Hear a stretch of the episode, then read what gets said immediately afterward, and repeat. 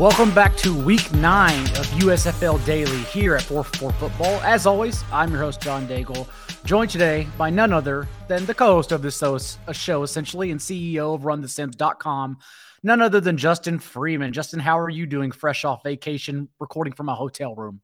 yeah, man, back at home base. Uh, keeping a tight eye. Do you pay a, a, a tight uh, attention to college baseball at all? Um, no. Uh, should I? This is pr- oh, it's fun, man. It actually is like uh, to me one of the funner sporting events. Like I, I don't follow it super closely throughout the regular season, but playoff baseball is is pretty awesome. And the college kids, like you just, it's kind of like Little League World Series in a way, like where mm-hmm. you just see like this is for many of them, this will be the pinnacle of athletic accomplishment. And they're just laying it all on the line, and so it's a lot of fun. And my local team, the ECU Pirates are crushing right now. They're beating the Texas Longhorns, and I will be uh, side eyeing to make sure that they hold on to this lead throughout the ninth inning. Very nice. Uh, I have had a life that has journeyed in a lot of different corners of the world. One of them being a highlights individual with Fox Sports in LA. And I only say that because we did get assigned to work Little League World Series. And then when you get the chance to go, you realize it's like a cult. Uh, like people take it very, very seriously. It's it's genuinely just like a Woodstock. It's like a giant party there that you wouldn't believe. So uh, yeah, the Little League World Series, that that type of uh enjoy uh joy uh love when people have that much passion for that yeah of course it's interesting so good for you and i'm rooting for you people are at least somewhat more interested in that than the USFL, it seems. it, it does seem like that. DraftKings included, who dipped our prize pools yet again. But two weeks left. It's okay. If anything, I wish we could get any amount of consistency. That's my frustration here. Uh, because really, it's only become even the quarterbacks that we know are going to start. It's even for them hoping for the best that they that they produce. So we'll talk about that all as we dive in here though. Let's go ahead and get started. Two games on Saturday, two games on Sunday. The way DraftKings laid it out for us is a four game slate, the big one, and a two game slate on Sunday. So we will talk about it as those two slates in particular. And we're going to start with the Generals, New Jersey Generals at the Michigan Panthers. And Unlike last week, I should have kicked you to the beginning because we had so much quarterback news. So I'll go ahead and start with injuries in this matchup. Uh, anything we should note before noting the personnel and what happened with these two teams last week? Yeah. Um, so Paxton Lynch has been declared inactive as a former starting quarterback for the Michigan Panthers. He will not be out there. The question then becomes, well, who is his backup, and or does it matter? Um, you know, because Josh Love would seem to be the next guy up for Michigan, but he's listed as questionable, and the team did activate Eric Barriere, a guy who I'm not overly familiar with. Uh, as I understand it, he's kind of a quarterback, wide receiver hybrid type guy, um, versatile playmaker, um, and, and, has made some splashes in some brief uh, professional appearances in the past. Um, but I would think Barriere may actually be the favorite to draw the start. So anyway, just proceed with caution there for Michigan quarterback situation. Um, on the quarterback side for the Generals, it's another week removed from injury for DeAndre Johnson, but Luis Perez kind of continues to look competent in guiding that offense. And a team that's locked up their playoff positioning, there's really no need to press here if you're New Jersey, unless they just want to sort of knock some rust off for DeAndre Johnson. I think they're fine rolling with Luis Perez again this week. Um, so a couple sort of quarterback situations to keep an eye on. At running back, Reggie Corbin will be out for the Panthers. He has been declared inactive. That's going to leave Stevie Scott and Cameron Scarlett as the two guys to rock and roll there. Um, on the general side, it looks like both running backs there are fine. Uh, but there was a surprise inactive there for the Generals in the passing game, which was J'Mon Moore was declared inactive. And so that was a guy who had seen, you know, 90 plus percent of the routes in that offense over the last couple weeks. And so um, that obviously is going to open up some opportunity for some other guys. And so, um, but yeah, a lot of things sort of shaking up there. With Corbin out, do you expect we see a 60 40, 70 30 timeshare in favor of Stevie Scott since that's what we got last week 13 touches, just can't Cam Scarlett's eight? Or do you think it's going to be more of a 50 50 share? Yeah, no, I think for carries specifically, it will definitely lean more towards Stevie Scott there. I think Cameron Scarlett, they primarily want to use him as a pass catcher. Um, so they'll put him in on obvious passing downs. So, you know, unfortunately, they'll split the work so that depending on which script, you're not going to know exactly which running back is the preferred option. I'd say Scarlett maybe has a little bit safer of a floor, and Stevie Scott has the better chance to be like to do what Reggie Corbin had done in that offense. On the other side of the ball as well, we know there's only really one option, especially from Luis Perez, that can keep sustaining week to week, and that's KaVontae Turpin in the passing game. Uh, but also, they continue to, even though they continue to split touches and share this backfield with Trey Williams, it's still Darius Victor who gets every single red zone touch and thus is the much more prominent option. And so I would say like we should continue piling on Victor, like just keep playing him, no questions asked. Since again, we only have two or three running backs that we're guaranteeing are going to get 20 plus touches and also have the scoring equity like he does. We also have a question from the chat though, because since they are locked up for the playoffs, it's a good question. Tube Socks asked, do we think they're going to scale back or sit Turpin to keep uh, to keep him healthy? Um, I don't think so. Like uh, he already is a bit of a part-time player in the first place. Like truth be told, he only plays I think about 70% of the snaps in this offense. And so I think already they only put him on the field when they really want to target him either in the passing game or in the running game, either one. Um, so I wouldn't anticipate that. To me, um, I would focus more on taking free squares wherever you can get them, and I know that can be uh, tough to call anyone a free square in USFL, but Turpin is starting to emerge as uh, close to that. And another thing to keep in mind this week is salaries actually did tighten up. You cannot play studs across the board this week, uh, which is different than weeks past. So um, you may be able to get off him in the name of salary cap alone if you need to get down to some other guys and you tried to talk me off of it last week. You did not do it successfully, as I, I did roll out DeAndre Johnson in showdown lineups, and I can assure you it did not go well, as he did not play a snap. I don't know what they're going to do at the playoffs, honestly, knowing he is the much better option than Perez. Uh, maybe they do actually still like Perez since Perez was the starter in week one, anyhow. Maybe that's how they're rolling this out. But either way, not going back to that. We are, like I mentioned earlier, all going to play Victor in four game slates, but is there any lean you have in the passing game for Michigan, knowing that Lenoir will continue to see a heavy dose of targets? 12 last week, in fact, a team high, eight the next closest to LaMichael Pettway. But again, the efficiency was not there and eight catches for 63 yards, just fine, but not fine as a 30% rostered wide receiver. And so, is this a, a player you keep going back to this week, or do, would you prefer to look elsewhere in other ranges, knowing that we just can't jam in everyone like him at the top? Yeah, I mean, you, you got to kind of pick your spots here. And I wish we had a little bit more concrete evidence about who is going to start at the quarterback position for the Panthers. That might help you feel a little bit one way or the other about Lance Lenoir. Um, we've not seen him be as frequently targeted, it seems, from Josh Love. Um, so just keep in mind that it could be a pretty fragile assumption that that Lenoir get there. There's a lot of pathways to fail. Um, after all, he is playing for Jeff Fisher. There's a lot of things that could go wrong.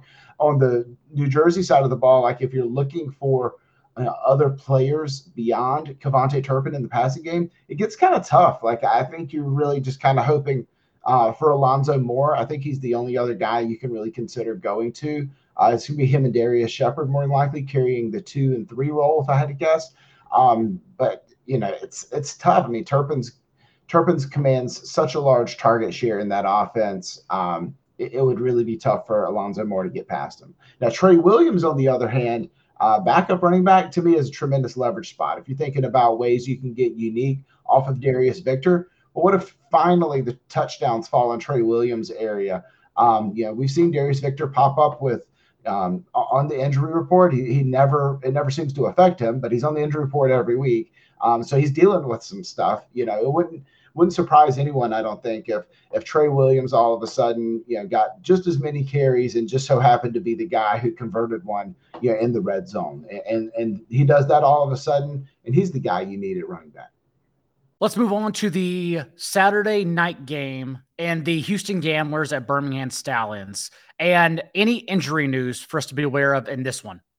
Yeah, Mark Thompson will be coming back this week. He's uh, officially declared active and uh, is listed as probable here.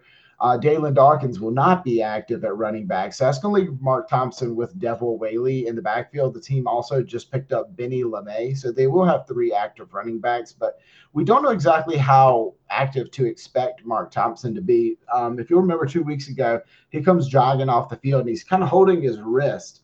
And that's like one of those things you do, A, if you have a wrist injury, but also B, if you have a, a shoulder injury. And shoulder injuries can be kind of concerning for running backs, and that's what uh, Thompson has as a shoulder injury.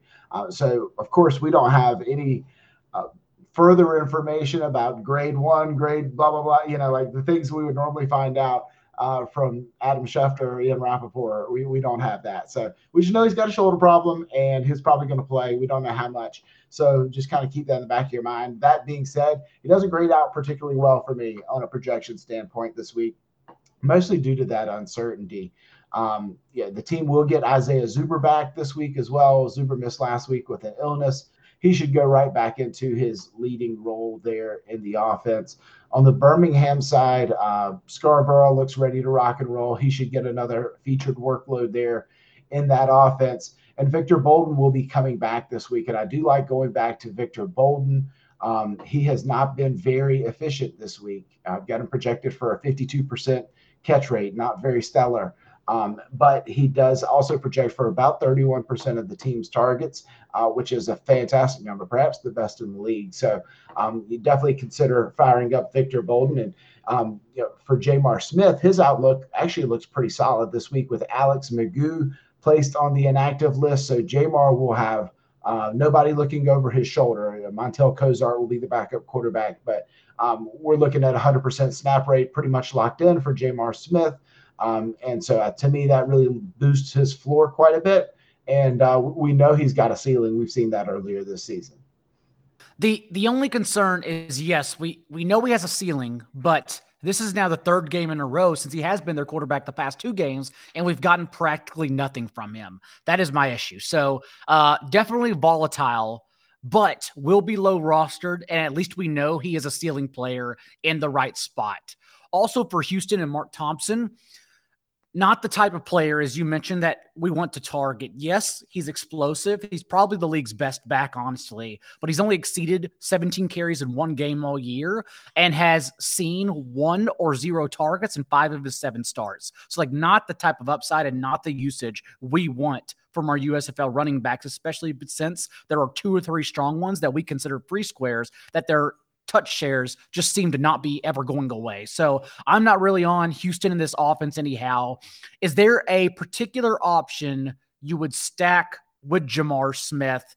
Uh, and that includes with Bo Scarborough, a la what we said last week, like with Case Cookus and CJ Marable, knowing that like we can also get unique exposure and having the running back here, the touch heavy running back here, but then also any particular wide receiver.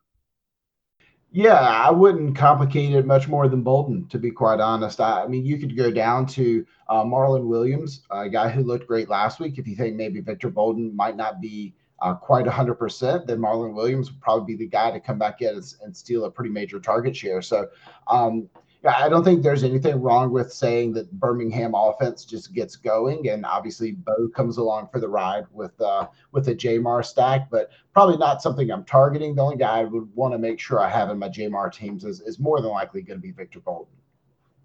Do you have enough belief? Like, do you think J'Mar's ceiling is high enough to where he can carry? Two wide receivers since we even saw Williams pop up last week with 12 targets, even though, again, we know that's because Bolden was out that week um, or basically just only Victor Bolden, and that's when we're moving on? I, don't think I'm playing two wide receivers from any team. Uh, period. Like I, I, it's it's hard for them all to get there. Um, it really is, and so like especially on a four game slate, you really have to kind of thread the needle if you're trying to win a large field tournament. Um, yeah, and even the smaller field stuff. To me, there's not there's not a ton of need for over correlating. I think you want to kind of approach it like cash with a with a smidge of uh, you know single stack correlation and, and, a bring back along with it. So it sounds like really Saturday is our free square day. Like uh, maybe take the chance on J'Mar Smith stacks, but overall we just take our running backs in these these couple of games, then move on to Sunday yeah, and play from there. The the the pass catchers or the the quarterbacks who we really want to play actually have the toughest um, group of people to pair with them. So it's tough. So I don't mind taking one offs at the receiver position as well. And um, I mean, we know Victor Bolden's going to be a focal point of the offense. We know, um, you know, several of these teams have uh, locked in guys, Lance Lenoir, um, KaVontae Turpin. Like, I mean, they're just the guys, and it's it's clear now at this point. So I don't mind going with some of those. Let's go on to Sunday, and we will discuss this not only for the four game slate, for the two game slate as well. And we start with Jordan Ta'amu's Tampa Bay Bandits and the New Orleans Breakers. What injury news do you have for us on these two teams' fronts? Yeah, so we're still waiting. So we we've got um, we've got injury news for everybody who's playing Saturday and everybody plays Sunday. The news will come out tonight theoretically, um, but we do know that we are keeping an eye on a, on a handful of players for these teams. Tampa, everybody looks clear and ready to rock and roll. Really, for the Breakers, I would guess everybody's fine. Shawn Poindexter, wide receiver, Marquise McClain, wide receiver, and Taylor Bertolet, the kicker, um, all are practicing this week but they are listed on the, the injury report, the variety of injuries. For Pittsburgh, everybody seems good to go, good to go as well. But for Philly, there are um, some injuries there that I guess we can talk about once we get to that game. But um, so overall, like not a ton of injury news um, that changes anything up a ton for us this week. I think we've just got to figure out, especially for this game, what do we expect for these quarterbacks? Because Ta'amu and Kyle Sloter have both been really all over the place this year in terms of um, what we can expect from them. And they've both been cold in back to back games. Um, obviously, Case Cookus stole the show last week. And if you didn't have him, you didn't make any money. Um, but, you know, like in a general sense, when the scoring is a bit more clustered, like these are two of the quarterbacks that can at least separate themselves from the field. So it's worth trying to figure it out. I believe the Breakers have a pretty good defense. So I don't think this is the week I'll go back to Ta'amu, but um, lit up the Bandits the last time they played them, so uh, it could be a, a Sloter bounce back game. And Sloter has not only been inefficient three weeks in a row now, but also turnover prone. Uh, so much so that if they had any other options, I would be worried about him getting benched at some point. So that's the main issue with this Breakers offense that isn't even explosive anymore. Like they've been a joke the past couple of games. Uh, so yeah, I, I think you answered though for Ta'amu and that a bad matchup, and he's been terrible. Which again, we've had questions about the entire season, so he's just kind of showing his true colors, in my opinion. Thus, I don't need to worry about stacking him in. Uh, do you have any thoughts though on their backfield since we saw Juwan Washington pop up with 20 carries to Emmons 12, and we've seen this timeshare fluctuate. And so I don't know if this was a a one-off. I'm not sure if it's because of like game script. I, I just don't know. Yeah, it was it was strange because Emmons had kind of been their thunder and Washington the lightning, and they seemed to switch roles last week. Where... And we do remember two weeks ago, like Emmons was injured. So, mm-hmm. but again, like now he was recovered from that. We assume. So I think overall, I'm not trying to force any of these guys. I mean, if I'm building enough lineups, they'll both of them will sprinkle in. Uh, but I'm kind of avoiding this whole team. I think uh, sort of from stop from top top to bottom because the, both the running backs are gross.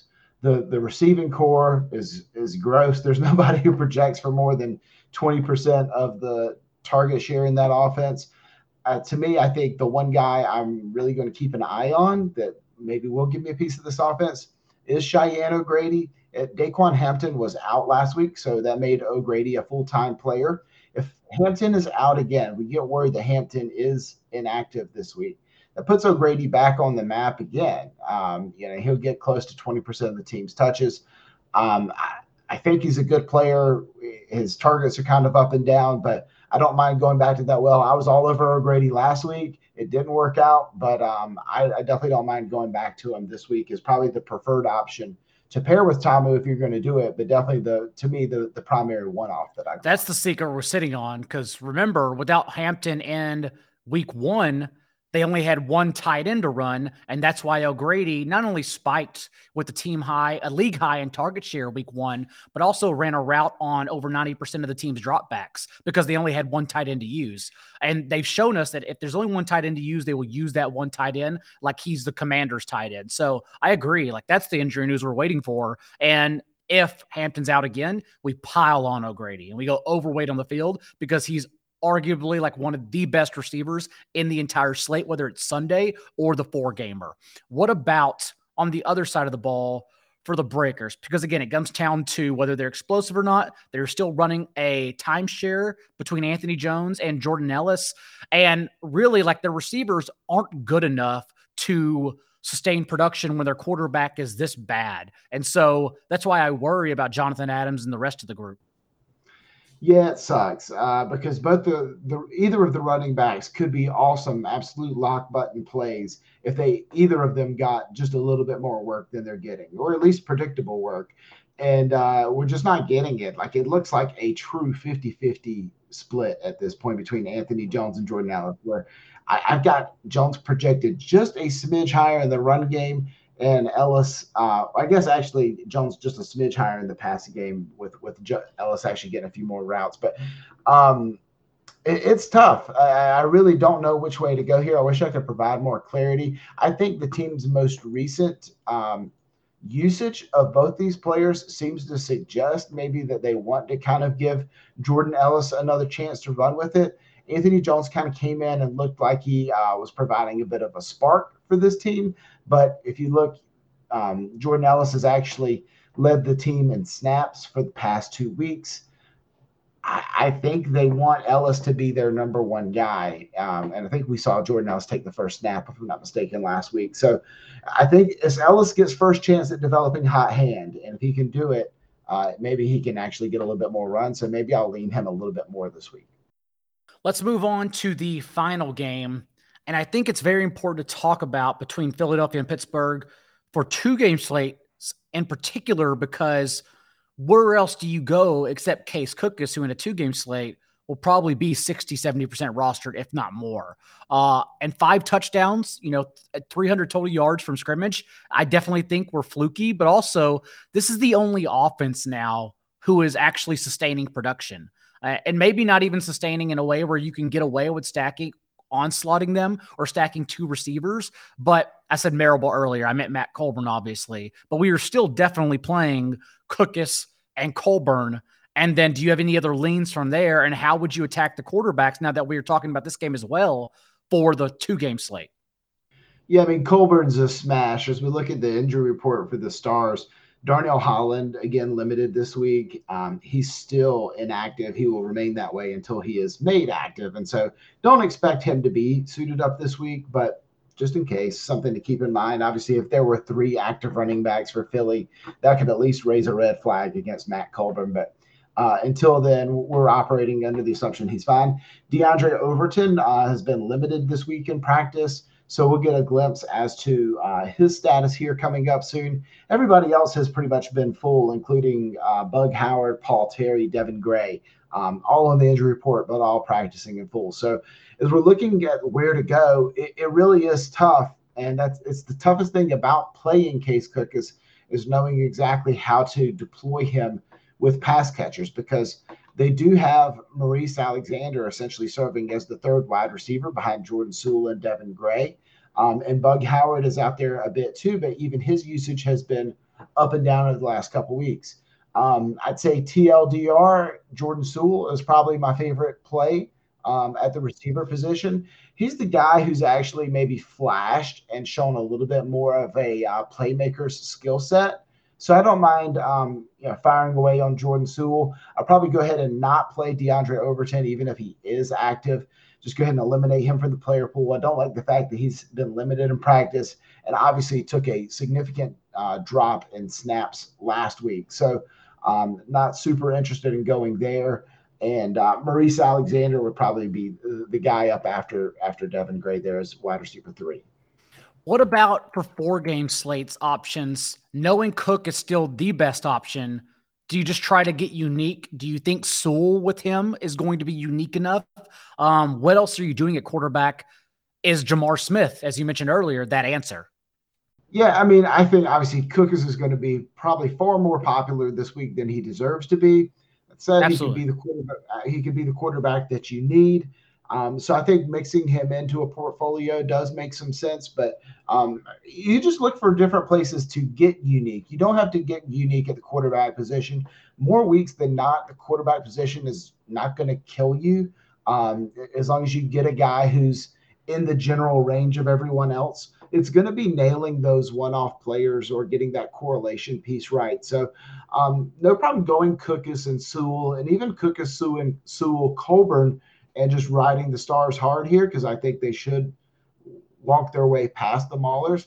But that means that you probably can't also play uh, Turpin, uh, Victor, and Bo Scarborough. Like you play those, you're going to have the same lineup as uh, 400 other people in the tournament. Like you got to avoid, you got to pick and choose your battles. I think. Um, so I think it's it's kind of a lineups not players type of answer to that question where it's okay to play Cookus and Sewell together. You just need to be thinking about how chalky you're being with the rest of your lineup. And then what about Rivers for Pittsburgh? Since we saw Roland Rivers have rushing upside with five carries, 28 yards, and a touchdown. Also, they were the Maulers trailing 22 to 7 at the half. So this increase in passes with 38 last week, it was strictly due to game script. But who's to say, like against a explosive Stars offense, that they won't be in the same position? And now we know Rivers has rushing upside. So, like, do we expect him to start? And if so, if he's going to play the whole game, I actually think he's a great pivot as well. Yeah, I think Roland Rivers probably does play the whole game this game. Um, I, the script could really get sideways on them quickly, which could be a fantastic thing for fantasy for Roland Rivers and company. Again, this is a team where we don't exactly know where the ball's going to go, um, even under the best of circumstances. Like they, they completely benched Bailey Gaither. He's not in the game plan whatsoever. Uh, played like what less than five percent of the snaps last week. Um, so, you know, Trey Walker was out there, but even he was limited in how many snaps they were giving him. It's like They've had guys show up and make plays. Madre London two weeks ago has 99 yards and a touchdown, barely sees the ball last week. Like, I don't understand. It seems like good players are punished by Kirby Wilson. Uh, so that said, I've got no really strong takes on where you should be targeting in terms of pass catchers to go with Roland Rivers. Maybe it'd be just a situation where you roll them out there naked, or I guess you could go Devon Hardway, but um, I, Uh, maybe you buy back into Trey Walker. I think you're telling yourself a pretty lofty story, though, once you start building building out around Pittsburgh Maulers. I, I like Henny if I had to call one, if only because since being activated in week six, he's now had at least five targets in three consecutive games. And again, I, I kind of like Maulers. I don't think we can get away with double stacking, but I do kind of like Rivers a lot because knowing that they won't be able to stop Cookus either. And so while the field goes overweight on Cookus, this is like our contrarian response to that. So I like Rivers and Henne quite a bit. Yeah, I think there's something to that. Um, I would probably save that for large field, but absolutely. Yeah. Uh, but with that, quick and tidy the past couple of weeks as yeah. there were only like seven players to really talk about at the USFL. So anything else, Justin, that you want to uh, pass along before we get out of here everyone else, of course, everything we're talking about today. Also, what TJ and his guest of the week, Sam Hoppin, was on honeymoon this past week. I believe he's going to be back this week on the F1 show. They will also note that the promo code 44 will get you 10% off at runthesims.com right now. But anything else you want to promote, Justin? Yeah, so uh, we got USFL and F1 this week. NFL is right around the corner, and we've got some cool stuff that you can already start doing for free over on site. So go check us out um, use that code four for four at checkout and get the package of your choice. And we'll, I think we'll have the uh, full blown NFL subscription up here soon. So that'll be fun. Come join us. Exciting times though. Until then, I'm going to enjoy the, the month long lull and treat it like a vacation. But until then, one more week. We will be back next week with our final episode of year one of USFL Daily.